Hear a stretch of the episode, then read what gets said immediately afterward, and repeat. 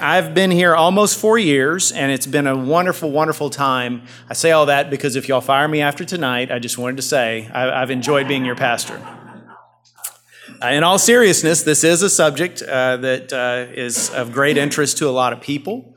This is on our tough questions. We're talking about the rapture, and it wasn't so long ago that when a pastor went to uh, interview at a church or any other staff member, they'd ask him, what is your thought on the end times? Is there going to be a premillennial rapture?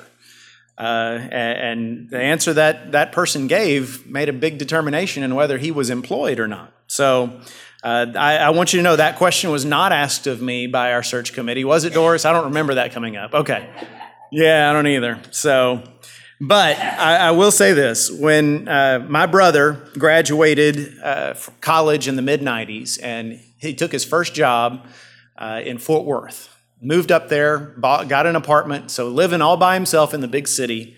Uh, and like a lot of young adults who were raised in church, he knew he needed to find a church, but like a lot of young adults raised in church, he took his time. So his first several weeks in Fort Worth, he was too busy with other things. And so finally, one night, on a Sunday night, he thought, well, I, I just need to go to church. Well, where he was going to go was pretty obvious because there was a big Baptist church right across the freeway from where his apartment was. So he got in his car and he, he went around the exit and you know, did the U turn and came and pulled in the parking lot. And the church was dark and the doors were locked. And to make things even weirder, there was a carnival in the parking lot. So he thought, well, that's really strange. So he decided to come on home and he waited a little while for my parents to get home from, from church too because he wanted to tell him about that, how weird that was. And he called and didn't get an answer. So then he called my house, and I didn't answer. More importantly, Carrie didn't answer because if there's going to be a rapture, he was sure she would go before I would. But, um, and he told us he got he got a little nervous at that point. Yeah, and maybe it was the guilt that he hadn't been in church in a while, but he just thought, what if? So, so why? You know, I'm sure all of you are familiar with the concept of a rapture, but let me just run through it real quickly. The end time scenario most of us were taught growing up, probably all of us, and that is that at some moment when we least expect it, there will be a rapture of all believers. Just suddenly, all believers will disappear. You've probably seen bumper stickers that say, in case of rapture, this car will be unmanned. So uh, suddenly all the believers will disappear, and that will be the beginning of a great, a period of great tribulation, which most people believe will be about seven years. It will include the rise of the Antichrist. It will include a lot of uh, devastating natural disasters, wars, and famines, and other things. Um, then that will be followed by the return of Christ, the Battle of Armageddon, which Christ and his armies will win, and the establishment of Christ's kingdom on earth. So that's what I was taught growing up. Uh, when I was a little boy, uh, my Sunday school teacher taught us that and gave me a copy of the late great Planet Earth, which I read and which scared the pants off me. Um, I read it in little comic books. I heard it in songs. I saw it in little movies that were made. Where does this idea come from? 1 Thessalonians 4 16 through 17 is the best place to start.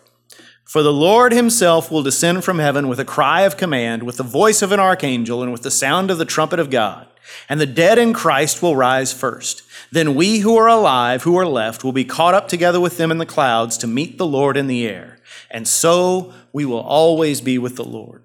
So that, that phrase will be caught up, that phrase caught up, uh, when they translated it from Greek into Latin thousands of years ago, the Latin word for caught up is raptura. So that's where we get the word rapture from.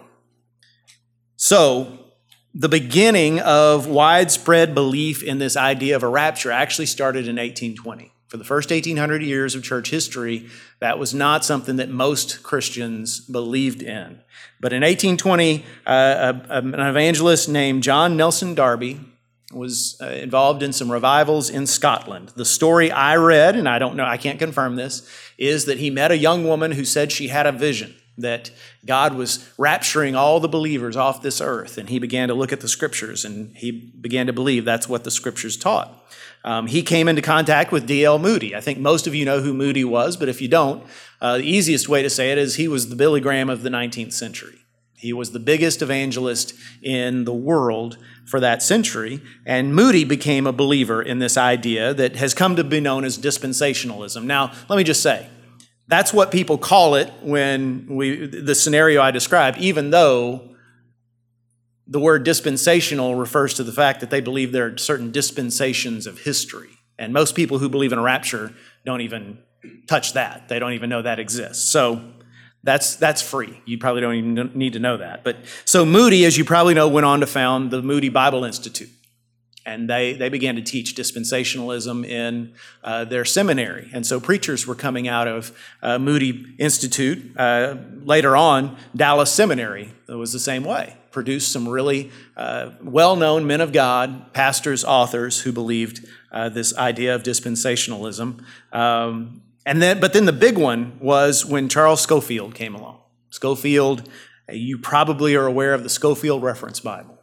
Scofield was a big believer in dispensationalism, and he wrote it into the notes of his study Bible. And that became one of the most popular Bibles in America, especially in the early part of the 20th century. And so when you're reading your, your King James Bible and the study notes talk about, well, this is where Jesus is talking about the rapture, well, then you, you start to believe that's what the Bible actually teaches. And most of you probably grew up in churches that would have an occasional prophecy conference.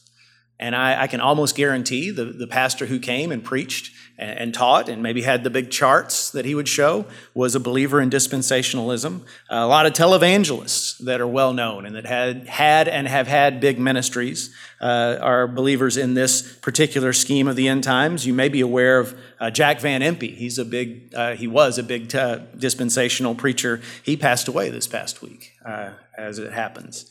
And then I mentioned The Late Great Planet Earth, written by Hal Lindsey in the 1970s. It was one of the biggest bestsellers of that decade. Uh, 20 years later, Tim LaHaye and Jerry Jenkins write the Left Behind series, a whole series of novels, fictional, but about the, the rapture of, of believers and what happens afterwards. And those were bestsellers. They inspired movies. So uh, that is the history of where this doctrine comes from. So let me ask you is it possible that the whole church could be wrong. Thousands of Christians, millions of Christians could be wrong about the end times for 1800 years until someone in 1820 decided, oh, this is what the Word of God says. Yes, it's absolutely possible. But that's not my biggest problem with the idea of a rapture. See, I grew up believing in this, I grew up being taught this, but the more I read the Word of God, the more I began to to doubt this is what God's word actually teaches. The biggest problem for me is uh, when you have a rapture, you have a, a return of Jesus in two stages. Jesus returns for the rapture, he raptures his people home, and then he comes back to claim this world for himself. And I don't see that in the scriptures. Let me just show you a couple of things, uh, what I'm talking about. Second Thessalonians 1 6 through 8. A lot of scripture tonight. I know you don't mind, but just, it's all written out for you. 2 Thessalonians 1 6 through 8. God considers it just to repay with affliction those who afflict you. He's talking to Christians who are under persecution. He says God is going to repay people who afflict you. He says, and to grant relief to you who are afflicted, as well as to us, when the Lord is revealed from heaven with his mighty angels in flaming fire, inflicting vengeance on those who do not know God and on those who do not obey the gospel of our Lord Jesus Christ. So he's promising two things. We will get relief from our persecution and our suffering, and those who uh, persecute the church will be punished. But he doesn't say, so the Lord's going to come and give you relief, and then at some later date, he's going to punish those who persecuted you. He says it'll happen when the Lord Jesus is revealed from heaven. One event, not two. Second Thessalonians 2, next chapter, that same book, verses 1 through 3. We ask you, brothers, not to be quickly shaken in mind or alarmed, either by a spirit or a spoken word, or a letter seeming to be from us, to the effect that the day of the Lord has come. So, Paul is writing because the Thessalonians have been told by some, oh, Jesus has already come back. It's already happened. Day of the Lord's already here. And they're upset. He says in verse 3 Let no one deceive you in any way, for that day will not come unless the rebellion comes first and the man of lawlessness is revealed the son of destruction. So Paul is writing people who are worried that the second coming may have already happened. And he doesn't say, why would you worry about that? If you're a Christian, you'd already be raptured. He doesn't say that. He says, That's not going to happen until we see the Antichrist revealed. When, when the Antichrist is revealed, then you know the end times are upon us. So again, no mention of the rapture by Paul there. And he's the same one who wrote in First Thessalonians about being caught up with the Lord. Now, rapture, people who believe in the rapture will point to Revelation 3:10. Revelation 3:10 says, "Because you have kept my word about patient endurance, I will keep you from the hour of trial that is coming on the whole world to try those who dwell on the earth."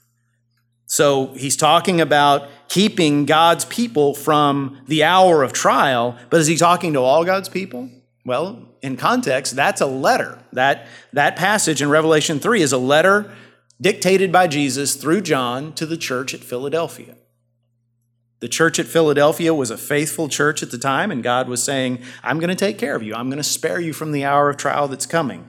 Uh, now, of course, dispensationalists will say, well, that represents a certain Christians in a certain period of time, but that's not the most obvious way to look at the passage. And on a larger view, one thing I noticed, and this is what really got me questioning the doctrine of the rapture, uh, I was actually studying Revelation when I felt God's call to ministry. I was studying Revelation, ironically, uh, using a commentary written by Dr. John Walvoord, who was the president of Dallas Seminary. So it was a dispensationalist commentary. It was very well written. And I was growing, I was learning a lot, but I also noticed it doesn't say anything about the rapture in Revelation. Nothing. In fact, you get down to Revelation chapter 19 when Jesus Christ finally appears. Finally, he shows up on his white horse, followed by the armies of heaven, and, and they charge down and destroy uh, the armies of wickedness, and the judgment day commences. And it doesn't say anything about believers being raptured before that happens. Now, another passage to consider. You, you're probably aware of this one Matthew 24, 36 through 41. But concerning that day and hour, this is the words of Jesus, Jesus speaking uh, on the Mount of Olives. We call this the Olivet Discourse. He says, But concerning that day and hour, no one knows, not even the angels of heaven, nor the Son, but the Father only.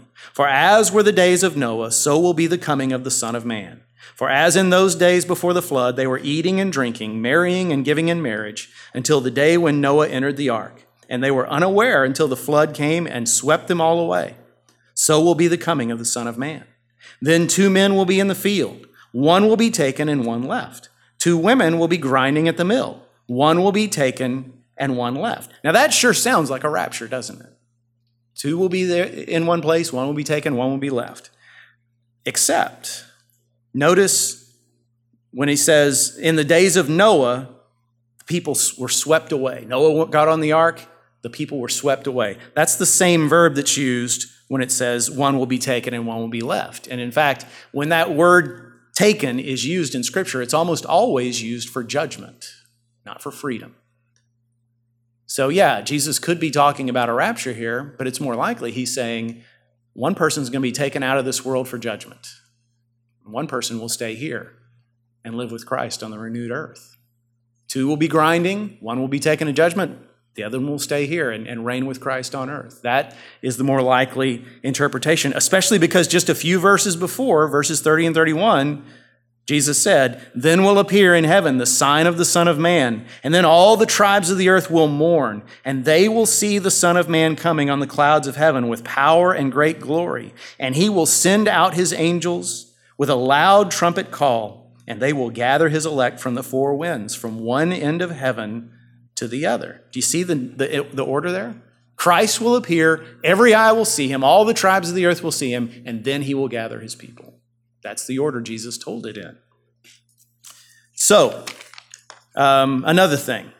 So, the book of Revelation, again, as I said, there's nothing in it about a rapture. But my main point that I'm trying to get across is Revelation was written to persecuted Christians. Was written to Christians who were suffering. John wrote it himself while in prison, uh, or in exile, that is, uh, for, for preaching the gospel. And he wanted to encourage. That, that's the important thing to remember anytime you're reading the book of Revelation. It is supposed to be a book of encouragement. And so when you read the book, you don't see him saying, Don't worry, be encouraged. We're all going to get out of here soon. Instead, the point of the book is don't worry, be encouraged, because Christ is going to redeem this world. Christ is going to judge the wicked, and he's going to rescue the law, uh, rescue the saved, and he's going to redeem this earth. So when you look at Revelation, in fact, when you look at all the scriptures, what is the end game of the Bible? The end game is not we're all up in heaven with angel wings. The end of the story is we live on earth, an earth ruled by Jesus, an earth redeemed and renewed, as if the curse had never happened. So the whole point of salvation is not to get out of this world, but to redeem this world. The point is not evacuation, it's redemption. And that fits better without an idea of a premillennial rapture. So, you might say, let's get back to 1 Thessalonians 4:16 through 17. It says that we're going to be caught up to meet the Lord in the air. So if it's not talking about a rapture, what could it possibly be talking about? I want you to consider a couple of different scriptures. Matthew 25, verse 6. This is the middle of the, the parable of the bridesmaids, which we'll talk about in just a moment. Well, we'll talk about it now. Ten bridesmaids waiting for the bridegroom to show up, waiting because it was their job to escort him to the bride's tent. Five of them had brought oil for their lamps, five hadn't. It's a parable about being ready, being ready for the return of Christ. Um, so when the bridegroom shows up, here's what happens. At midnight, there was a cry Here is the bridegroom, come out to meet him. So the bridesmaids who are ready, who have oil in their lamps, light their lamps, and they go out to meet the bridegroom, and then they escort him into the tent of his bride. Also, Acts 28 15. This is about Paul on his journey to Rome under arrest where he's going to face trial by Caesar. And he finally arrives at Rome after all these adventures, all these mishaps. And it says in Acts 28 15, and the brothers there, when they had heard about us, came as far as the Forum of Appius and the three taverns to meet us. So the Roman Christians who've never met Paul, but have heard about him and know he's coming, when they hear that he's on his way, when they hear that he's getting close, they leave the city, they go out to meet him, and then they escort him in. So what could be described in 1 Thessalonians 4 16 and 17. And that's this is exactly what I believe is going to happen is that Christ will return at a time we do not expect him. When Christ returns, the dead in Christ will rise, as it says. And when it says they will rise, 1 Corinthians 15 says they will receive new bodies. They're, they've been with the Lord since the moment they died. To be absent from the body is to be present with the Lord. But their bodies are in the ground. When Christ returns, they get their bodies back. But according to 1 Corinthians 15, those bodies will be transformed in a flash and twinkling of an eye to something imperishable, glorious, powerful. They will be with the Lord.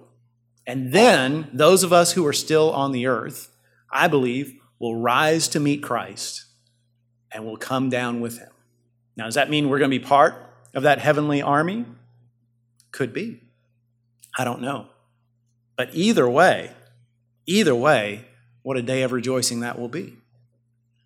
Now, listen, I, I need to say this. I'm not saying it's impossible that there's a rapture.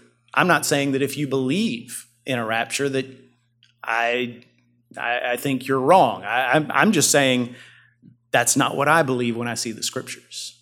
Most of the people I know who are good and godly people believe in a rapture. My whole point is, my whole point is that the hope of the Bible is not that we'll be snatched out of here. The ultimate hope of Scripture is that Christ will take his place on earth. We should be looking forward to the return of Christ. I hear too many Christians talking about the rapture when that's not really what we should be excited about. We should be excited about when this world gets ultimately redeemed. Even if there is a, a, a, rapture seven years before it, that's not even the best part. That's not what we should be excited about. That's not what we should be talking about. So, we can be part of the same church. We can disagree on this and, and still serve the same Lord. And I respect you, and I hope you still respect me. But here's three things we need to do either way. Number one, we need to be humble and discerning. Humble and discerning. When I say humble, remember the first time Jesus came. Remember that when Jesus came the first time 2,000 years ago, and I've said this before, I'll say it again, there were so many scriptures telling us what was going to happen, telling us about his birth, about his sinless life, about how he would help those who were discarded by the rest of the world, about his miracles, about his death, his burial, his resurrection. And yet, and the people then knew those scriptures far better than most of us know the Bible today. And they were looking forward to his coming. And yet, when Jesus came, he took everybody by surprise. They studied the scriptures diligently, and it didn't happen the way they thought it would. So let's be humble enough to admit that very, very likely when Christ returns, all of us will say, Well, I didn't see it happening exactly that way. See, there's really only two things we can be sure of. Number one, Jesus is coming back, and number two, we need to be ready. So be humble when you talk about the end times and be discerning. And when I say discerning, I mean be very suspicious of people who aren't humble when they talk about it. And when I say be suspicious, I don't mean that if somebody in your life group or your Bible study or, or, just somebody in casual conversation is sharing their idea about the end times and it disagrees with yours, that you should just cut them off. What I'm saying is, preachers who seem sure of themselves, preachers who are convinced that their way is the only way, I would cast a wide berth around them. Mr. Van Impe, who I mentioned earlier, was fond of saying Jesus is going to come back between this time and this time. It is, you can tell it, it's, it's for sure.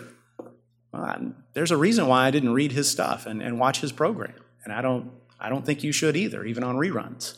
Um, reject, walk away from the teaching of those who seem certain of anything beyond the fact that Christ is coming back and we need to be ready because they are reading their own arrogance into the text, I would say. Speaking of which, number two, we need to be concerned first about unbelievers. Now, I'm really going to upset some of you, but there was a time years ago, and this has been quite a while ago, when uh, there was some turmoil in the Middle East. What else is new? Uh, Lebanon had fired some missiles into Israel, and that was big news. And uh, I had some church members on a Sunday morning come up to me and say, I was watching John Hagee yesterday, and he said, The Lord's hand is on the door. And they were so excited. Jesus was about to return. First of all, think about how poorly we represent Christ before those who need to know Jesus when we keep getting hysterical and then saying, Oh, well, I guess we were wrong this time. Secondly, Think about what, it what, what it communicates to the lost and dying world when we're excited when we see war because we think it means Christ is returning. If we think Christ's return is imminent, our first response should be to tell as many people as possible that they need to accept Christ, not to jump up and down and say, Hooray, we're getting out of here. That's all I'm saying. Don't be chicken little and don't be the rat jumping off a sinking ship. Be concerned first about unbelievers. And third, be busy serving, not speculating. So I list some parables that Jesus told about the end. Uh, you're going to know some of these. The one about uh, the master who goes away and leaves a servant in charge, and the servant, well, thinks he's gone for a long time and beats all his fellow servants and eats and drinks and makes merry, and then the master shows up unexpectedly. Uh, the one about the 10 bridesmaids that I shared with you earlier, the parable of the talents we're all familiar with, parable of the minas, which is almost the same as the one about the talents, but has a very crucial difference. And then the parable of the sheep and the goats. Whatever you've done to the least of these, my children, you've done it unto me. And that's, that's the, the defining mark between those who are redeemed and those who aren't. Notice in all of those parables, the message is you better be doing what I told you to do. The message is not. You better figure these things out. You better have it all worked out in your mind because the really smart people will be able to decode these clues I've left and they'll be first. And that's not what Jesus says at all. Now, hear me. I'm not saying that studying prophecy is fruitless, it's very fruitful. I hope you do study the prophetic passages in Scripture uh, you can read from various viewpoints. There's all read people who are premillennial rapture believers. There's some good and godly people who write some great books about that, and you can learn from them. But read other viewpoints as well. I'm not saying don't study this. I'm not saying don't think about it. Thinking about it is wonderful. It helps get you ready. But the point is, is Speculation is not what we're called to do, service is. So, however Christ returns, whenever he returns, he is returning. And when he returns, may he find us faithful. Let me pray for us. Lord Jesus, we are grateful that you are returning, and we look forward to that day. I pray that we would be ready when that day arrives, not just ready in terms of having our souls saved. I think most of us feel secure in that, but Lord, ready in terms of knowing that we've done all that we've been called to do as best we know how, that we haven't left uh, anything undone, that we haven't held anything back from you. Lord, show us how. I pray, Lord, that we would be humble when we think about the end times and discerning when we listen to people teach about it and write about it, but also, Lord, excited. I pray that this would be something that is constantly on our minds and that it would motivate us to live with urgency and to walk in hope. Lord, I lift these things before you in the name of Jesus and for his sake. Amen.